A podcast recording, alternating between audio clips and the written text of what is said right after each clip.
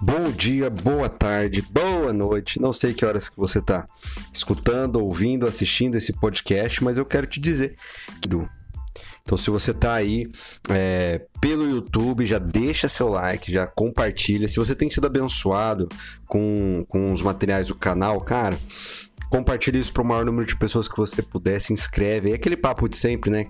Mas é porque realmente a mensagem que a gente tem carregada é né, muito importante. Então, quanto mais pessoas tiverem acesso a isso, melhor.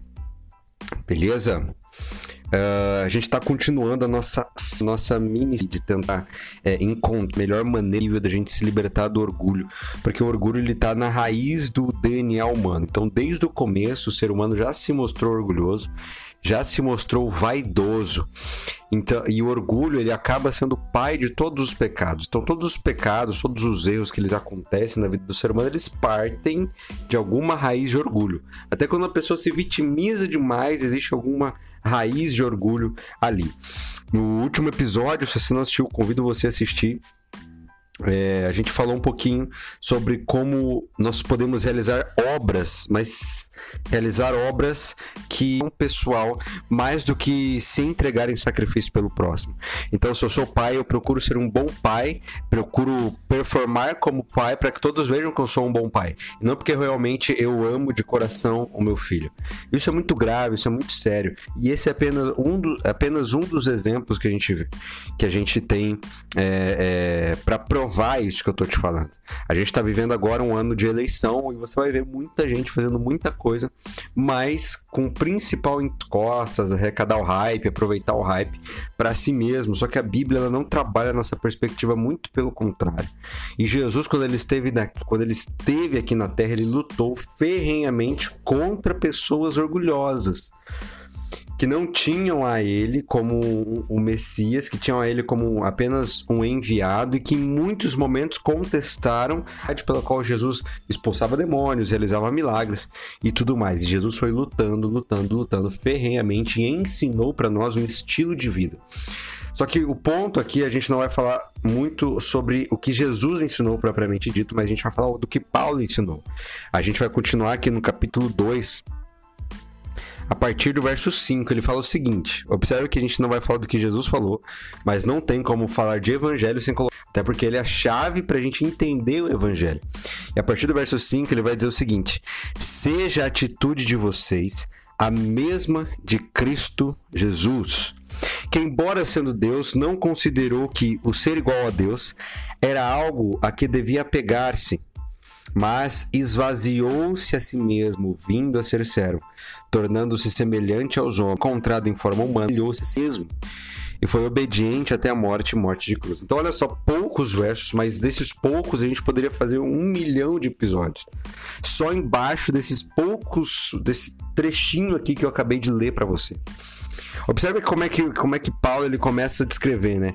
Seja a atitude de vocês a mesma que Cristo nada é, em prol da sua própria fama, em prol do seu próprio marketing, em prol do próprio like, em prol de angariar mais seguidores. Muito pelo contrário, quando ele vê uma grande multidão, a Bíblia fala que ele se retirava para conseguir orar que ele priorizava tanto a relação com o pai, tanto se abastecer para derramar pessoas, quando ele viu a grande multidão, ao invés de raio, afastou, orou e depois voltou. Então era alguém que estava muito pouco preocupado com o que iam pensar dele.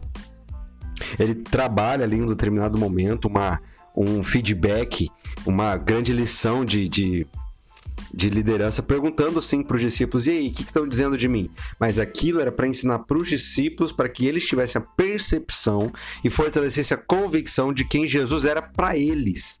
Eles eram os mais próximos, era ele quem Jesus iria, era eles quem Jesus iria enviar. Então eles tinham que estar com as convicções fortalecidas acerca de quem Jesus é, de quem Jesus era. Encaixa nisso que a gente está falando. Porque ali era um outro momento, um outro contexto. Então você observa que na vida de Jesus ele nunca fez nada para enaltecer o seu próprio eu, mas sim a cada palavra, a cada ação, é, é, saía da sua boca palavras de ânimo, palavras de salvação, palavras de libertação, palavras de redenção. Era, era esse o foco do ministério de Jesus, tanto, tanto que ele declara que ele não veio para os justos, e sim para os doentes, aqueles que precisam, os pecadores. E ele andou, ele se misturava com pecadores, não a ponto de negociar os seus princípios. Pegou. E isso é a chave daquilo que a gente está tentando é, estudar aqui hoje. Ele era Deus também, apesar de, de estar em forma humana, mas ele não se apegou a isso. Ele não se apegou à sua fonte de poder, ele não se apegou à sua própria essência para conseguir se rebaixar ao nosso nível de humanidade. Você tem noção do que é isso? A gente se apega em tão pouca coisa Cara, a gente se apega no nosso emprego, a gente se apega é, é, na nossa namorada, namorado, a gente se apega no, no noivo, na noiva, a gente se apega na casa, a gente se apega em tanta coisa, velho. A gente se apega em tanta coisa, sabe? E, e é difícil pra gente quando, quando Jesus vem e pede pra gente deixar alguma coisa. Isso se a gente ouvir a ele, né? E se ouve a ele, lida com desobediência, eu falo por experiência própria. Deus fala pra gente abandonar certas coisas que não são em si pecado, mas estão nos atrapalhando, estão nos tirando foco. E a gente fala, não, quero continuar assistindo essa série, eu quero continuar me vestindo dessa maneira, eu quero continuar estando nesse círculo de amigos aqui, eu quero continuar andando com aquele cara, eu quero continuar andando com aquela mina. Cara, você vai ver o cara que era um baita de um pregador, um baita de um ministro, assim, alguém que tava na igreja todo, toda semana, de repente ele cai. Por quê? Porque ele foi abrindo pequenas concessões ao longo da sua jornada e não deu ouvidos à voz de Deus. É a voz de Deus que traz para nós uma perspectiva de eternidade, uma perspectiva de reino, uma convicção de quem nós somos, de quem ele é para nós. É a voz, cara. É a voz que quebra todo o jugo, é a voz ali que despedaça o jugo, é a voz que traz convicção, é a voz que quebra o orgulho.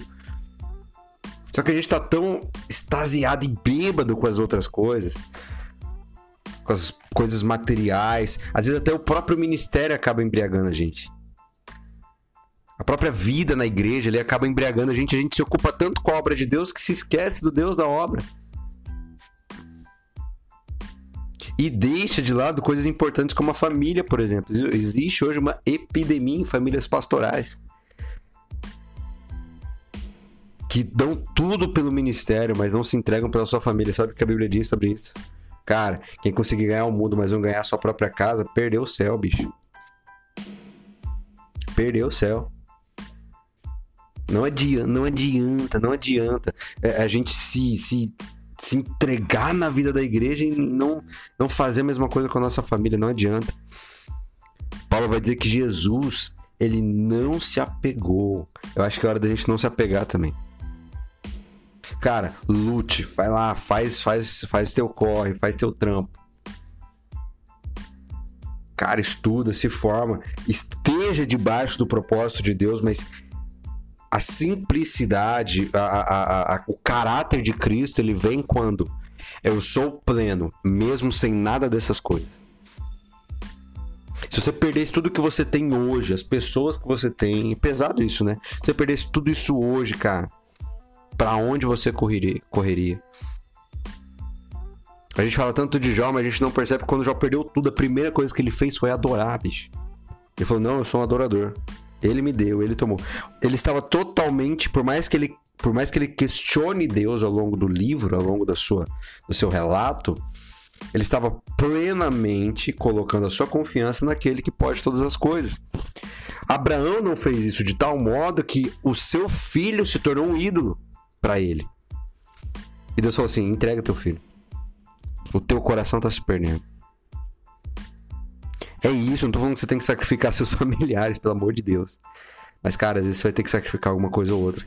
E isso nem é pecado muitas vezes. Mas é o que tá te distraindo, brother. É o que tá te distraindo, minha querida irmã. E o texto vai continuar dizendo assim, ó. Esvaziou-se de si mesmo, cara. Ah, isso é tão bonito. É bonito, mas é tão difícil de fazer.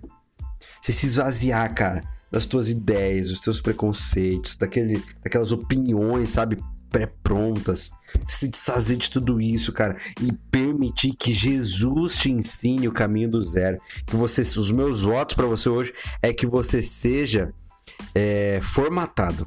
Sabe quando você vai e leva o computador que já tá quase nos trancos e você formata, ele fica novinho, porque começa tudo do zero a programação. Zera tudo. Cara, então permita ser formatado por Jesus. Quebra suas ideias, se questione, permita que ele, na caminhada, no relacionamento, te ensine, te mostre o caminho, te diga o que você deve fazer.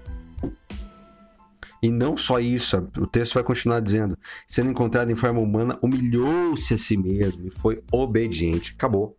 É disso que a gente precisa para lidar com orgulho da maneira correta. Esvaziou-se de si mesmo, humilhou-se a si mesmo, ou seja, colocou-se na posição de servo, mesmo sendo o rei do universo, aquele que criou todas as coisas, aquele que mantém todas as coisas.